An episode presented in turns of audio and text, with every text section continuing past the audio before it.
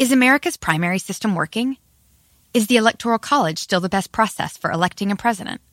Could a third party candidate ever be successful? In a new season of You Might Be Right, former Tennessee governors Bill Haslam and Phil Bredesen gather the country's top experts to explore these issues and more as we approach the 2024 presidential election.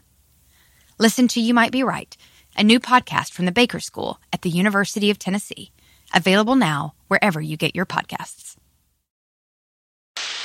Welcome to the Smerconish Podcast for independent minds. So, those who were tuned into my YouTube Live early Saturday morning or have since watched my remarks on my YouTube page from Saturday morning, you know that I'm very eager to, in more expansive form, tell a story to the POTUS audience. It is a remarkable story that broke with a front page piece in the New York Times on Saturday the byline by Carol Rosenberg, who's been a past guest of the program, and Charlie Savage. He too has been here before. The headline is is this panel says it supports sending a 9/11 detainee to Saudi Arabia. I want to give you the backstory. It's going to take some time. If I can tell it well, it will be worth it. And not only will it be worth it, it poses a very difficult question. I think I'll get into the subject matter this way by saying that the events of 9 11 moved me significantly, didn't lose anyone in my immediate orbit, but lost a lot of my neighbors because the county in which I was born and raised is commutable distance to Manhattan and lost more than any of other Pennsylvania's 67 counties on September 11. Um, and just as an American, I mean, this, this was the seminal event of my life beyond the the familial births and deaths, uh, deaths and divorces and, and so forth. It's it's a milestone event in my life, and I know that many of you feel the same way. That's what I'm trying to say. So I paid very close attention to the aftermath of September 11, including the 9 11 Commission. I was an advocate for the creation of the 9 11 Commission. I remind you that the Bush administration, uh, the W. Bush administration, did not want there to be a 9 11 Commission. Denny Hastert and others uh, in the House and some in the Senate were opposed to the whole idea. I wanted to know everything and applauded the work of the 9 11 Commission as it was ongoing. In the end, I actually wrote two books about September 11, never seeking to, I didn't set out to really write either of them. They, they just kind of evolved. One other thing I would tell you preliminarily is that I accepted zero proceeds from either. Both were significant work projects, uh, and I gave anything that I was paid to 9 11 charities, which is all documented. The first of the books was called Flying Blind, and it was published in 2004. And, and it sprung from one particular day of testimony before the 9 11 Commission. It was the day that Condoleezza Rice, the former national security advisor, testified in front of the commission, and she revealed on that day that a month before September 11, President Bush had received a PDB that was titled Bin Laden Determined to Strike in the United States. I'm doing all this from memory, but I have a pretty uh, secure uh, recollection of, of that day. In fact, I even know where I was when I watched the 9 11 Commission hearing that day. That was not what caught my eye. That was a big story, but it was not what caught my eye. And what caught my eye was sort of blown out of the news because everybody was paying attention to Condoleezza Rice saying, oh my God, you know, a month before September 11, President Bush got a briefing in Crawford and it said bin Laden determined to strike in the U.S. No, it was something else.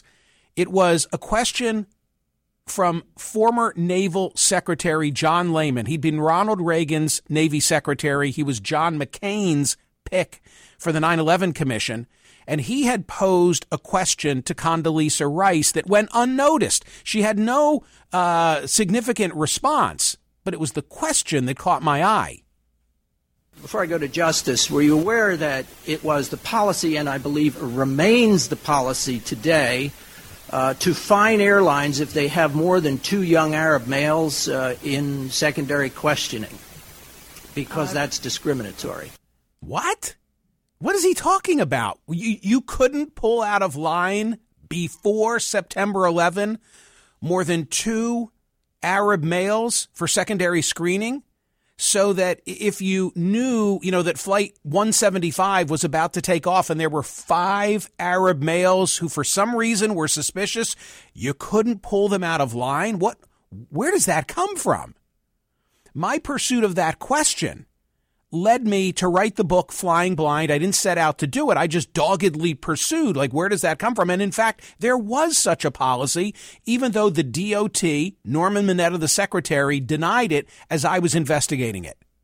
And I was writing about it and I was appearing on television and I wouldn't let it go. And ultimately, at the invitation of United States Senator Arlen Specter, I testified before a, a Senate subcommittee on exactly that issue. So by now, I was familiar with the subject of airline security pre and post September 11. Not an expert, but quite knowledgeable because all of that I had read in the interviews. TC could attest to this. The, the radio program I was then hosting in Morning Drive in Philadelphia sort of became a proving ground for all of this because I was constantly having guests on the air to talk about airline security. By virtue of my investigation into that subject, I became aware of someone named Jose Melendez Perez. Jose Melendez Perez was an INS agent, Immigration and Naturalization Service. INS would subsequently become CBP, Customs and Border Patrol. And I learned of Jose Melendez Perez, set out to meet him, interview him, and eventually decided this is an American hero whose story needs to be told.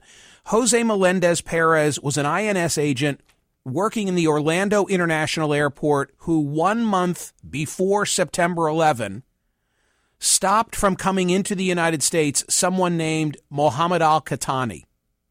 And I wrote about Jose Melendez in my first book, and I, I said um, Jose Melendez Perez was a U.S. Customs and Border Protection inspector in Orlando, worked previously for the U.S. Immigration and Naturalization Service his service to the nation also includes service in the United States Army, where he served honorably for over 26 years, served two tours in Vietnam. He testified before the 9 11 Commission and said this I'm a 26 year honorable veteran of the U.S. Army and currently on my 12th year as an immigration inspector, now working for Customs and Border Protection under the Department of Homeland Security. My job requires me to know the difference between legitimate travelers to the U.S. and those who are not. This includes potential terrorists. We receive terrorist and other types of alerts, such as on document fraud and stolen passports prior to September 11, but we all consider these alerts in a different light now. The national security element of my job means that training and experience is important. In my case, training for my job as an inspector has been threefold, and he goes on to describe his experience. In Orlando, as in any other port, an immigration inspector can only return someone foreign back home for whatever reason under the expedited removal law. And then he explains what that is. He also tells the story that there are concerns in going about his job because oftentimes there are complaints that get lodged on behalf of governments whose citizens you stop from coming into the United States. He then says, in regard to the incident on August 4, 2001, which I am about to talk about, I note that another inspector on duty that day made a comment that I was going to get in trouble for refusing a Saudi national. I replied that I have to do my job and I cannot do my work with dignity if I base my recommendations on the refusals and admissions of someone's nationality. As I wrote in the book, wait a minute, stop the presses. Didn't he get the memo? Melendez Perez has just articulated a willingness to trust his training experience and intuition and his street smarts, even if it means offending individuals of a particular ethnic stripe. Now he further goes on. Here it comes. This is Melendez Perez describing events that occurred one month before September 11. This is his testimony before the 9 11 Commission. On August 4, 2001, I was assigned as a secondary inspection officer at the Orlando International Airport. My supervisor alternates inspectors between primary and secondary inspection, and on this day, I was assigned to secondary inspection. At approximately 1735 hours, I was assigned the case of a Saudi national who had arrived on Virgin Atlantic Flight 15 from London Gatwick Airport. As Saudis coming through Orlando to travel to Disney World are common, I had plenty of line experience with Saudis. In this particular case, the subject was referred to secondary inspection because the primary inspector could not communicate with him and his arrival departure form, the I 94, and the customs declaration, which were not properly completed. I first queried the subject's name, date of birth, and passport number through the above systems with negative results. Subject's documents appeared to be genuine. A search of subject and his personal belongings also negative. Subject was enrolled in ident and photographed. In addition, a complete set of fingerprints was taken on form such and such. Through my INS training and military experience, my first impression of the subject was that he was a young male, well groomed, short hair, trim mustache, black long sleeve shirt, black trousers, black shoes. He was about five six and in impeccable shape, with large shoulders and a thin waist. He had a military appearance. Upon establishing eye contact, he exhibited body language and facial gestures that appeared arrogant. In fact, when I first called his name in the secondary room and matched him with the papers, he had a deep, staring look. Well, this guy, number one, he was uh, he stared. You know, the way he looked at me when when I went to the secondary room to pick him up, uh, his body language, uh, the way he expressed himself, he kept pointing the finger at my face when he was in the speakerphone with the uh, interpreter. I mean, this guy behavior. I mean, like I said before, you must have been there to see what I was talking about. This guy was uh, the stare. His look was like he was ready to uh, to jump on me to do something. I mean, this guy was so arrogant that was pathetic. I mean, this guy didn't have one thing in mind and was to come back, come into the United States no matter what. I thought that he was using an intimidating type of factor in order to see if backup from the interrogation and let him in. As Jose Melendez Perez told the 9-11 Commission, what first came to mind at this point was that the subject was a hitman. When I was in the recruiting command, we received extensive training in questioning techniques. A hitman doesn't know where he was going because if he's caught, that way he doesn't have any information to bargain with. My first question to the subject through the interpreter was why was he not in possession of a return airline ticket? The subject became visibly upset and in an arrogant and threatening manner, which included pointing his finger in my face, stating that he did not know where he was going when he would depart the United States. The subject then continued, stating that a friend was to arrive in the United States and at a later date that his friend knew where he was going. He also stated that his friend would make all the arrangements for the subject's departure. Look, it goes on and on and on. The point is this Jose Melendez Perez doesn't allow this man, Mohammed Al Qahtani, to enter the United States. He turns him around and sends him back to Saudi Arabia. This is a really important part of the story. Jose Melendez Perez wasn't thinking bin Laden or Al Qaeda. A month before 9 11, he didn't know about either of them. He was simply trusting his instincts. That's why the book that I wrote was called Instinct. By the way, shout out to Kurt Schreier, who was then a PhD candidate at Penn, who assisted me when I wrote the book called Instinct. Jose Melendez Perez had never heard of bin Laden or Al Qaeda, hadn't been trained in anything related to them a month before September 11. His instincts were telling him that he had a guy who was up to no good. He called him a malified. I'd never heard the word before. And against the council of colleagues worried about the political cloud of Saudi nationals, Melendez Perez turns the guy around and sends him back. Okay. Four months later, Mohammed Al Qahtani was captured at Tora Bora, where he was fighting with and on behalf of bin Laden. He had been with bin Laden just days before. When Jose Melendez Perez turns him around and sends him back to Saudi Arabia, he's able to find bin Laden. He was with bin Laden, presumably on September 11.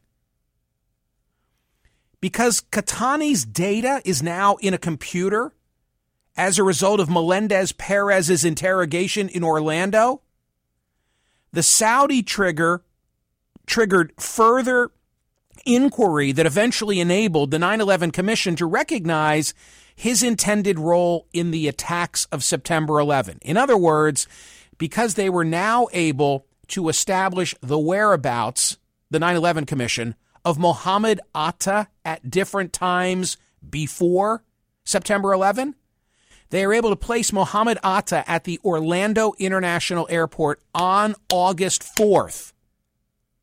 He was there to pick up Qahtani. And but for Melendez Perez's intervention, the belief of several members of the 9/11 Commission, including John Ma- John uh, Lehman, including Bob Kerrey, including uh, Richard Ben-Veniste, is that Qahtani was to have been the fifth terrorist above, aboard Flight 93. In other words, United Flight 93, the flight that crashed in Shanksville, going 600 miles an hour upside down and into a, an abandoned strip mine, only had four terrorists aboard. All the other planes had five. 19. There were supposed to be 20. This is the guy that it was supposed to have been.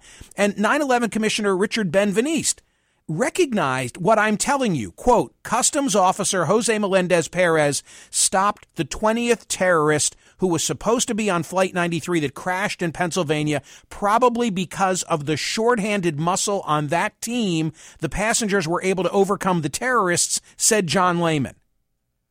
Ben-Veniste, when I interviewed him, said Melendez Perez is a true American hero, but for his actions, the Capitol building might have been destroyed on 9 11. Okay, the story then took an even more unbelievable turn. This is the Smerconish Podcast from SiriusXM. Hey, the national sales event is on at your Toyota dealer, making now the perfect time to get a great deal on a dependable new SUV like an adventure ready RAV4. Available with all wheel drive, your new RAV4 is built for performance on any terrain, from the road to the trails, and with plenty of passenger and cargo space, plus available tech like wireless charging, you and your entire crew can stay connected. Or check out a stylish and comfortable Highlander with three spacious rows of seating for up to eight passengers and with available features like the panoramic moonroof you can sit back and enjoy the wide open views with your whole family. Plus, both RAV4s and Highlanders are available in hybrid models, so no matter your style, you can drive efficiently and save on gas. Visit your local Toyota dealer and check out amazing national sales event deals on RAVs, Highlanders, and more when you visit buyatoyota.com. You might be right. It's simple, but something you almost never hear in politics today, with each side more concerned about scoring political points than solving problems. I'm Bill Haslam, a Republican. And I'm Phil Bredesen, a Democrat. We're former Tennessee governors, and we invite you to listen to our podcast, You Might Be Right. Join us and guests like Al Gore, Paul Ryan, Judy Woodruff, as we take on important issues facing our country. Listen and subscribe to You Might Be Right, a new podcast from the Baker School at the University of Tennessee. Listen to Michael live weekdays on POTUS, Sirius XM channel 124, and on the SXM app. Okay. May, I think it was 2nd, 2011, SEAL Team 6 takes out Osama bin Laden in Abbottabad. Investigative reporter Michael Isikoff, uh, where was he then? I think he was still at NBC at the time.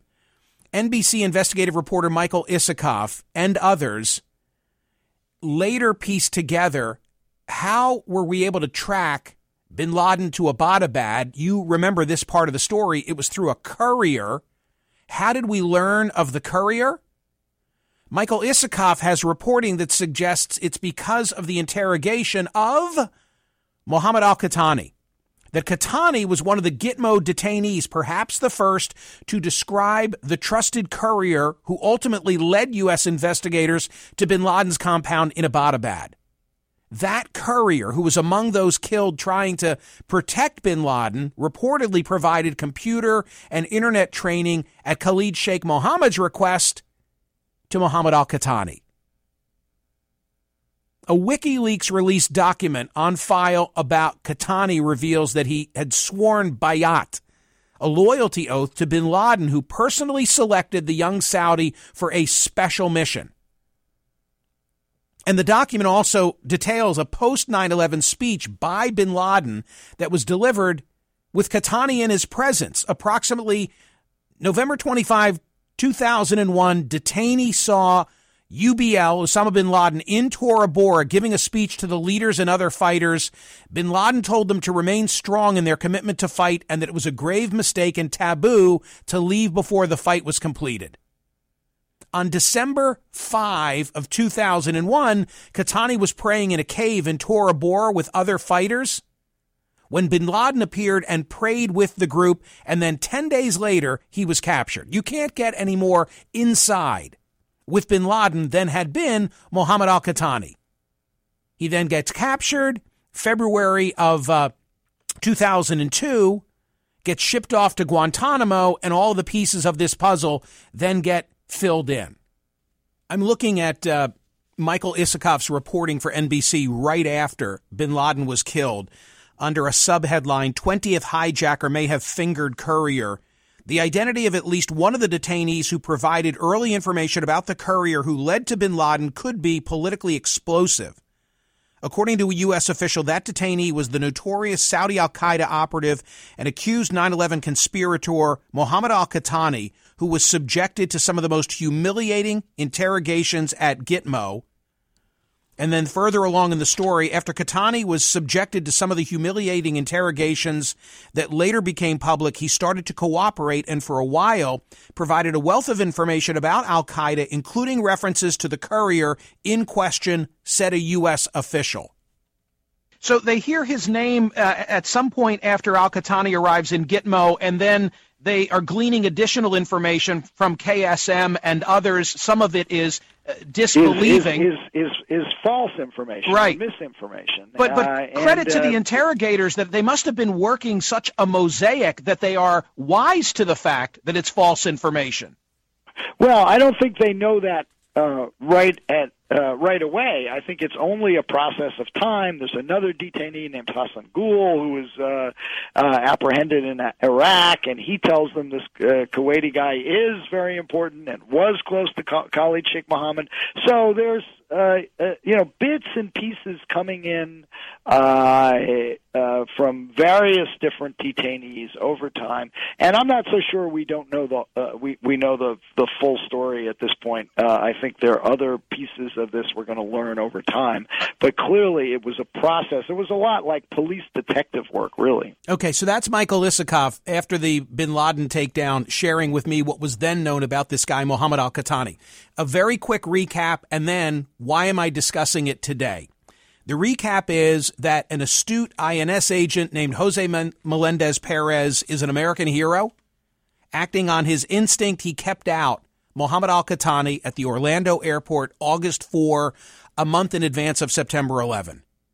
Mohammed Al Qahtani makes his way back to bin Laden's inner circle he is fighting with bin Laden. He is in bin Laden's presence at Tora Bora. You remember the famous battle at Tora Bora where bin Laden was able to escape and go to Pakistan? But Muhammad al Qahtani is captured because of the identification that Jose had done when rejecting his uh, attempt to come into the United States, the biometrics and so forth. They are able to figure out American investigators are able to figure out, hey, this is a guy who tried to get into the United States. We have Mohammed Atta on surveillance August 4 at the Orlando airport.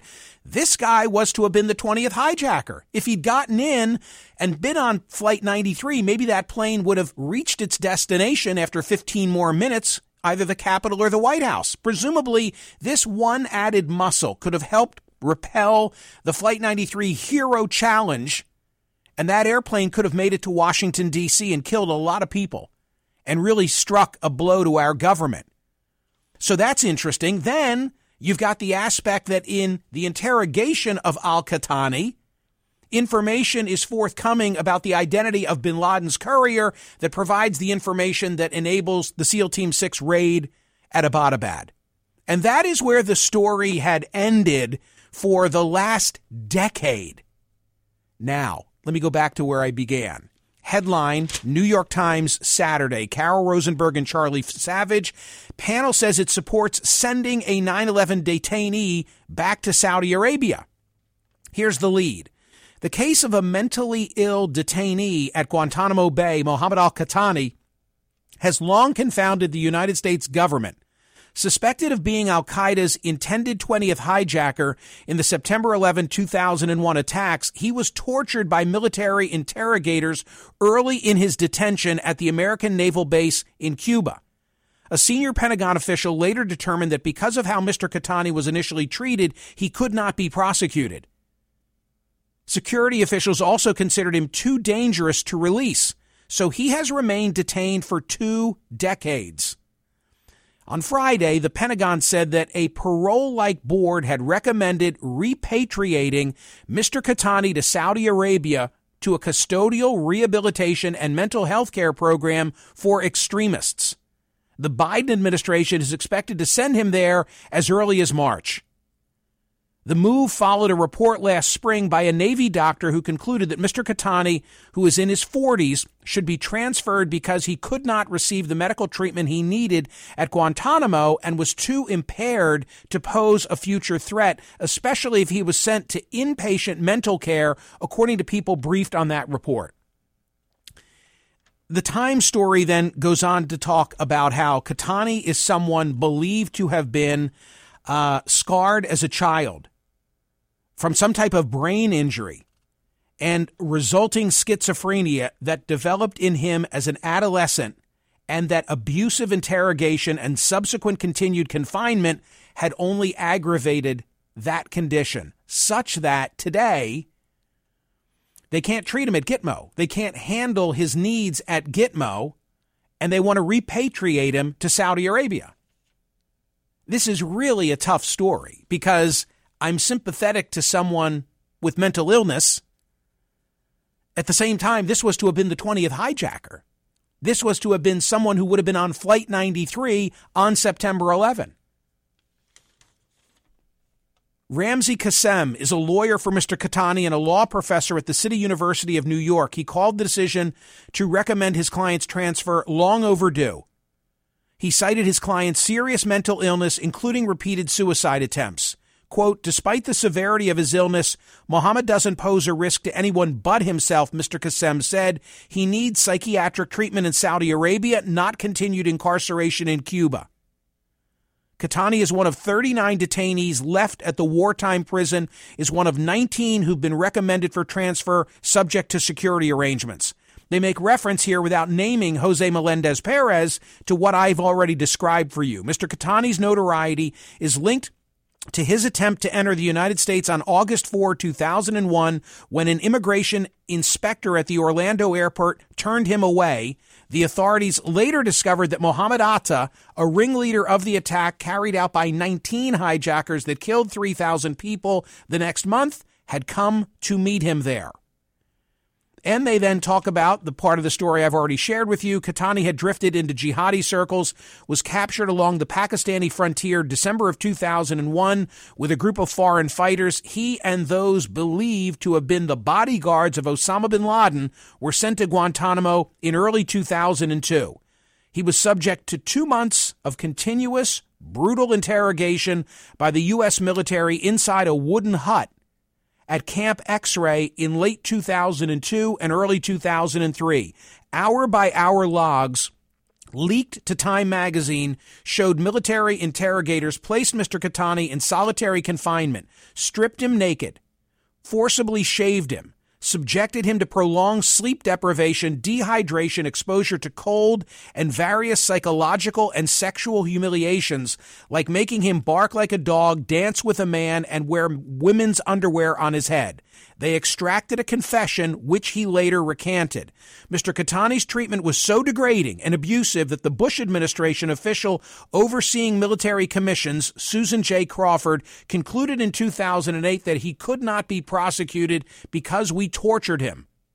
She told the Washington Post. She refused to authorize his capital prosecution with Khalid Sheikh Mohammed, the self described mastermind of the attacks, and four other detainees accused of aiding them.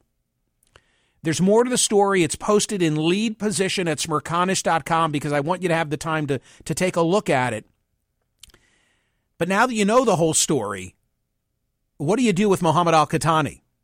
What do you do with Muhammad al Qahtani? If, if I if I were reading a story that said that Muhammad al Qahtani was going to be repatriated to Saudi Arabia without the mental health aspect, I'd be irate because I know so much about, as I've just summarized for you, so much about the history of this guy and about the heroic uh, story of Jose Melendez Perez. But when you then learn that he was scarred as a child with a brain injury, developed schizophrenia, like the, the, the worst person to be subjected to the harsh interrogation methods would be this guy. Then again, given that he wanted to be or was trained to be the 20th hijacker, do you have any level of sympathy for him? Does it matter to you at all what his mental condition may have been pre existing and may be now? What to do with Mohammed Al Qahtani? That is the question. The Smerconish Podcast for independent minds. Listen to Michael Smerconish live weekdays from 9 a.m. to noon East on Sirius XM's POTUS Channel 124 or anytime on the SXM app. Connect with Michael on Facebook, Twitter, YouTube, and at smerconish.com. Can you remember a time when you thought someone you disagreed with might actually be right? In the new podcast, You Might Be Right, former Tennessee governors Bill Haslam and Phil Bredesen pose that question to guests like Paul Ryan, Al Gore, and Judy Woodruff. Come for the stories, stay for the substance and expert insights into some of the most challenging issues facing the country, including affordable housing, crime, and education. Listen to You Might Be Right a new podcast from the Baker School at the University of Tennessee, available wherever you get your podcasts.